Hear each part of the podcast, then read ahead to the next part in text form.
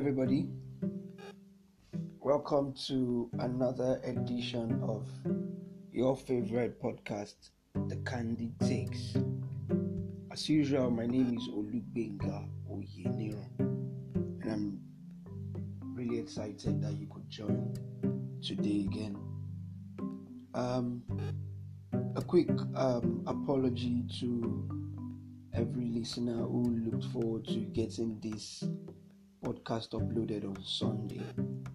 The challenges arising from the coronavirus um, situation caused that, and I'm, I'm really, really sorry. Uh, but then we're back now, and we're going to do everything to make sure that such never repeats itself. So, like I promised um, earlier in the week, I said we were going to look at music. Music. And music is um, a very powerful um, tool, and it's it's very important that we understand what it is, um, what it does, and all that. Um, particularly, um, I mean, I was inspired to to do this by um, what I'll call a personal experience. I grew up um, listening to a whole lot of music, a whole lot of songs. Uh, I I was I was younger in the days of um, Fela and Anikulapo Kuti, for example, and I listened to a good number of his songs. Uh, I grew up in the period when um, rap music was was really really there. I know it's still there, but we had pretty um, intelligent rappers then. Uh, we had Jay Z, we had um, Eminem around, I know, but then it was around then too. We had uh, Ludacris, we had um, we had Lil Kim, we had Lil Wayne. Basically, I grew up in music. Um, at a point in my life, I I would need a song, or let me say, I would need the radio for chores. I could take the radio to listen to while washing plates. It was it was that serious. And then as time went on, I began to observe changes in my life, changes in my orientations, changes in my desires. And when I took the time to observe, I realized that a fair part of what I was becoming was from the entertainment I was getting access to. So it, kind of forced me to reconsider what I was doing, forced me to check again if it was just music, you know. The way um, a lot of people like to think about this, say it's just entertainment. It's nothing. It's just a combination of musical instruments. And then there is the argument that um, uh, it's got spiritual implications and everything. And most times, people who say that are seen as um, taking things too far.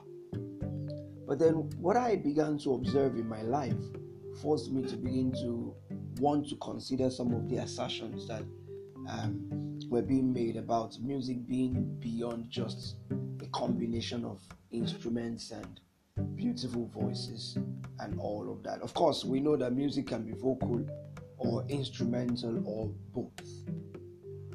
So I began to observe, for instance, that as a young boy, I could, I didn't see the sense in wearing my shorts on my waist. I had a lot of suicidal thoughts, and um, I was pretty vindictive. I was pretty vindictive. Um, I checked through then, and I and I observed that a majority of the songs I was listening to were promoting the things I was doing, and because I believed so much in those guys, I began to do what they were doing or what they were supporting unconsciously. And later on, of course, consciously. Amazingly, when I um, became born again and changed the kinds of songs I listened to and began to check the kinds of music I was watching as well. Amazingly, my tendons began to change again. Began to change again.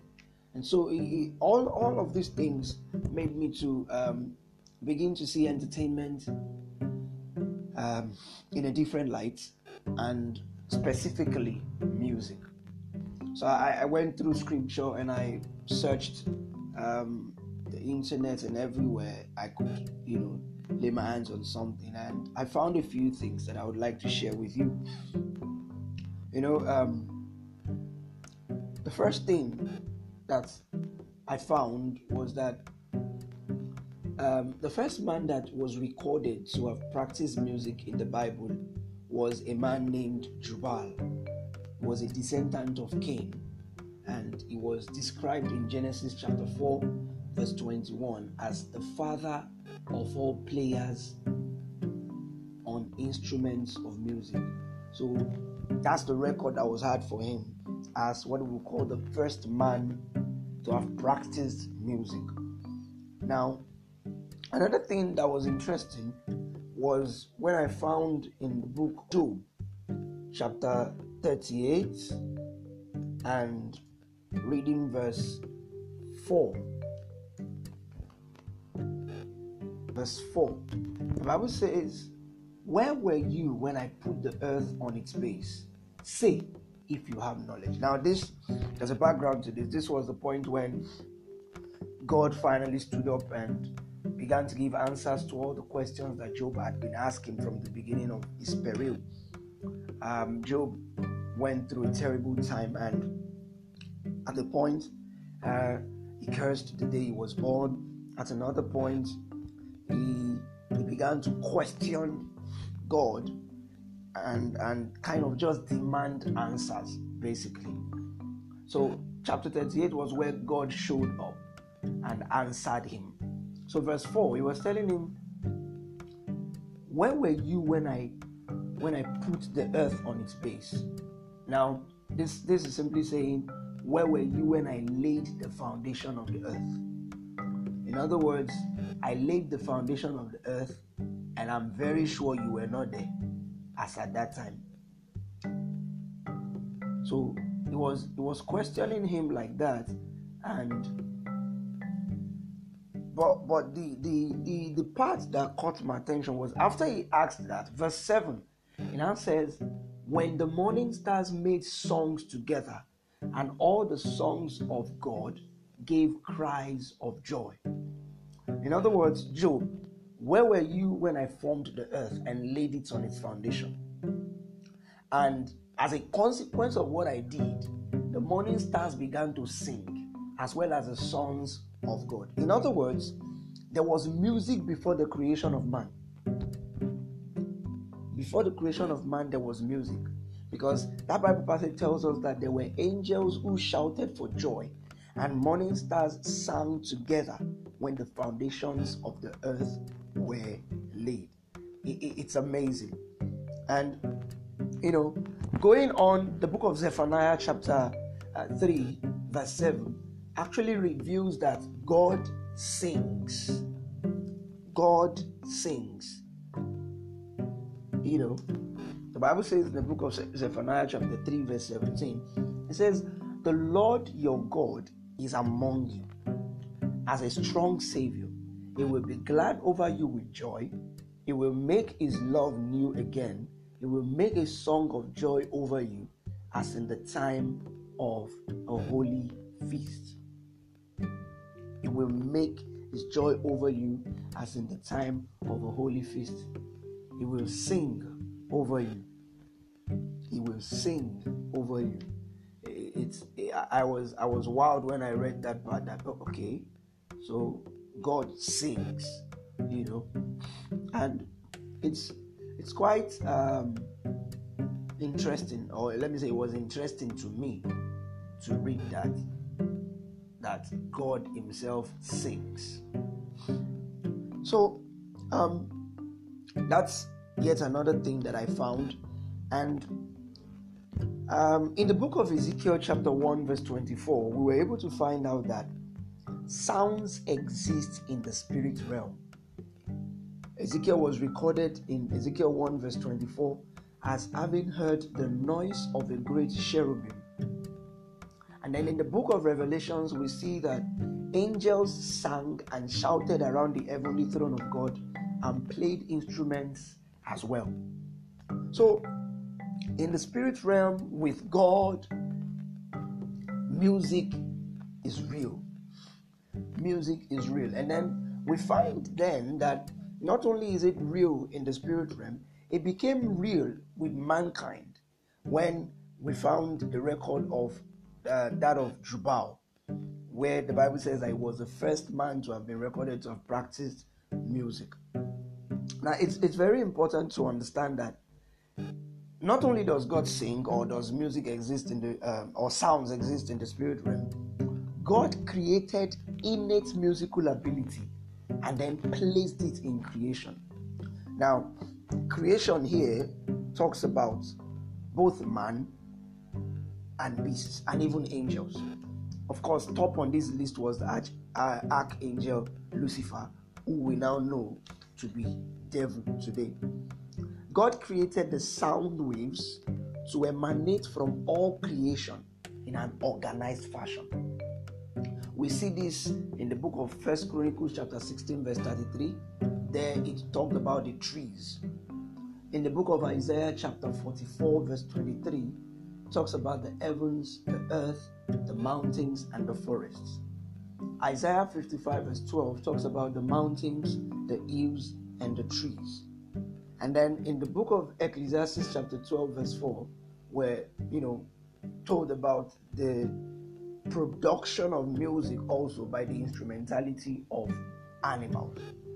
So all this, you know, shows us that God sees His creation as a musical composition. I have to quickly say that I chose to go with the standard of the Bible because there are a lot of submissions concerning the origin of music, and I I am a Christian. I make bold of that, and I choose to use the Word of God as the thing that I do.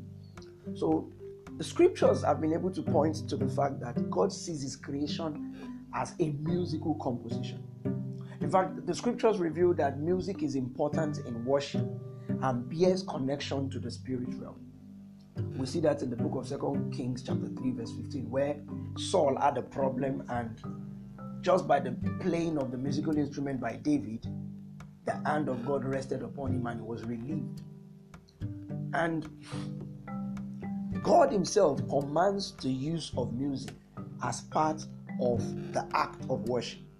Overall, the Bible reveals that wherever the presence of God was, there was music.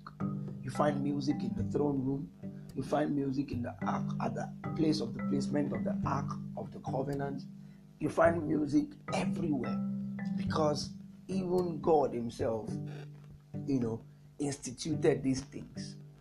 So, by being able to understand, appreciate, enjoy, and produce music, mankind gets to partake of the mind and greatness of God. Now, where does all of this now go? You see, in the book of Revelations, chapter 4, verse 11, the Bible tells us that God created everything He created for His pleasure. For His pleasure. In other words, everything that God made, He made to bring glory to His own name. You can call it selfishness or anything, but then that's what makes Him the creator when he was creating, he created with the plan that all the things he made will bring him glory. In other words, God is glorified through his creation. God is glorified through his creation. And now that we've found out that he created the capacities and the understanding of music, then it is safe to conclude that whatever kind of music that the believer listens must bring glory to God.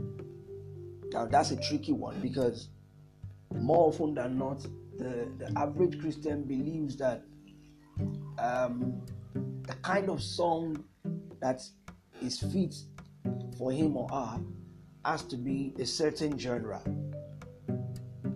Okay, it has to be slow, it has to make you cry, it has to do this and that to you. But that's not what the scripture says. The scripture points most importantly to the fact that when we do this um, act of music and singing and everything, it should be the point that we are edified and God is glorified. The point that we are edified, that is, we are built up to to to the you know stature, you know, of of the standard of God, like an increase uh, in our pursuit of Him, and then He is also glorified. So the, the, the, the, the idea then is that the kind of music a child of God is meant to listen to is a kind of music that edifies the believer and glorifies. It can be any genre. It can be rap music. It can be country. It can be anything. It can be anything. But the context is what? That God is the center and He is glorified in it. Now, saying God is the center is also tricky because I might be wrong, but I do not see the possibility of singing songs that only always talk about God and Jesus. However, we can sing songs that do not directly talk about God or Jesus or His precepts, but imply them. Songs that talk about love in the right context, for instance, will glorify God. Songs that talk about what? Love in the right context, not the context of describing the anatomy of a woman, not the context of encouraging premarital sex, not the context of promoting evil. So the the the the, the, the songs, the kinds of music we do or listen to or lend support to do not necessarily have to always say this,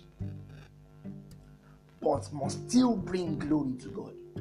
The Bible tells us that whatever we do, whether we are eating or drinking, now when you when you are eating, you don't shout Jesus, but it's even saying that even in that supposedly non-important thing, do it to the glory of God. In other words, let let there be a a a sense of an awareness that our lives are for the glory of God, even when we sing songs that don't directly mention Jesus. You could be singing a love song, for instance, because if you're going to sing, maybe married and you're singing to your wife, there are not too many gospel songs out there that talk about love.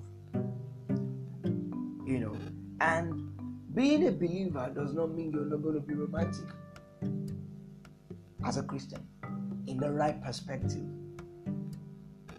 So, so there, there, there, would be those situations where the song does not directly mention God, directly mention Jesus, talk about the Bible or the Holy Spirit, but still it's encouraging, it's promoting ideas that bring to the fore that God is glorified. It could even be talking about something as basic as education. But then it's promoting ideals, promoting precepts, promoting lifestyles that tend towards the things that will glorify God, like hard work. So a song that is fit for the Christian is not the song that always, always says Jesus, Jesus, Jesus. No but it will be a song or a kind of music that ends in the promotion of the precepts of and the principles of the kingdom of God. That is the standard because whatever we do, one standing truth is that we were created to bring glory to God. So whatever I do that does not bring God pleasure, pleasure in the context of scripture is that it beholds us and it beholds his form. It beholds his nature.